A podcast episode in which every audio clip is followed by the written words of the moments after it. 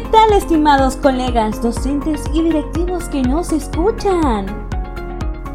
Gracias por sintonizar este podcast que de seguro les será de mucha utilidad en sus labores académicas diarias. En esta ocasión estaremos tratando de un tema con el que muchos de ustedes quizás se sienten identificados. Mi nombre es Gabriela Oquendo y con mi compañera Unice Barrios, hoy hablaremos de qué hacer para usar la tecnología y cumplir con el currículum. Sean bienvenidos. Con la aparición de la pandemia ocasionada por el COVID-19, muchas cosas cambiaron en nuestras vidas. Nuestra forma de relacionarnos cambió, el método de trabajo también, y la educación no fue la excepción. También recibió cambios que fueron bastante bruscos, que tuvimos que, de un momento a otro, replantear nuevos objetivos, nuestra metodología y estrategias buscar alternativas y entre esas estaba el uso de la tecnología. Quizás a muchos se les dificultó porque nunca la habían usado, ni habían sentido la necesidad de ella hasta ese momento. La consigna en educación nunca cambió.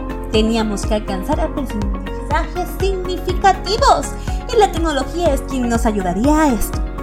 Adaptar a la tecnología a los currículos establecidos nos demanda tiempo ocasionado que no lo logremos abarcarlos en su totalidad. Es entonces que nos encontramos con un problema, que no cumplimos con los que nos piden y a la vez tampoco podemos adaptar la tecnología a nuestras clases.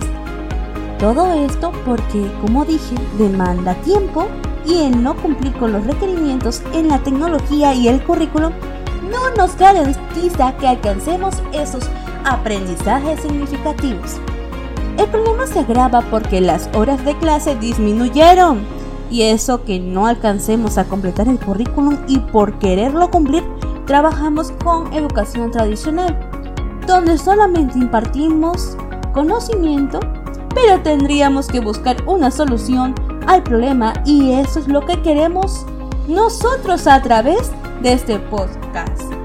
Compartir una idea o una posible solución que obviamente nos decimos que sea la fórmula mágica, pero quizás les pueda servir a ustedes que se encuentran en esta situación.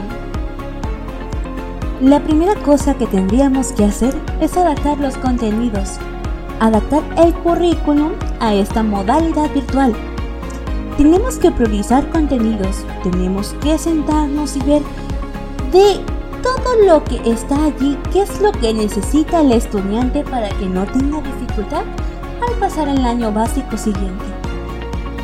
Los textos que manejamos ahora en la actualidad no son textos que han sido actualizados ni adaptados a esta modalidad virtual.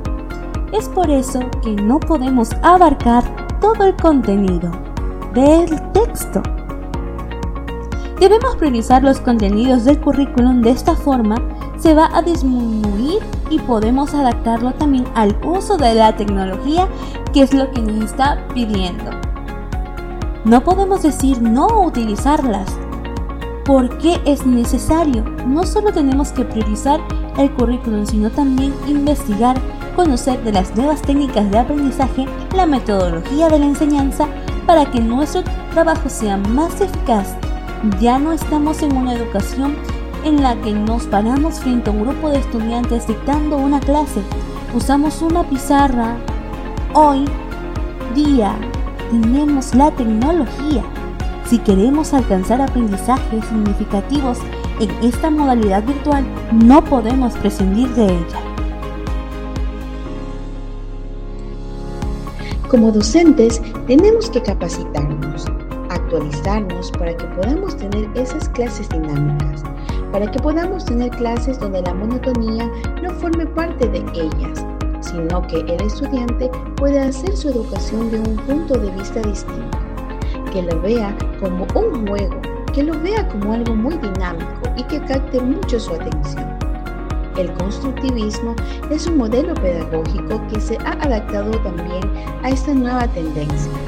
Recordemos que el constructivismo parte de lo que el estudiante conoce, de lo que él sabe, en el constructivismo, es él el agente, el protagonista principal de sus aprendizajes. A diferencia, como lo veníamos manejando, es que ahora usa también la tecnología para poder obtener sus aprendizajes, para poder garantizar que él está aprendiendo. Hay muchos modelos pedagógicos, hay mucha metodología, hay mucha herramienta que nos puede servir en este proceso de aprendizaje que estamos y dentro de estas técnicas recomendamos usar el IPA para priorizar contenidos, el conocimiento técnico y el conocimiento pedagógico, teniendo como resultado aprendizajes significativos en los estudiantes. Esperamos que te hayamos podido ayudar con las soluciones que hemos compartido en este podcast. Te esperamos en el siguiente para seguir haciendo educación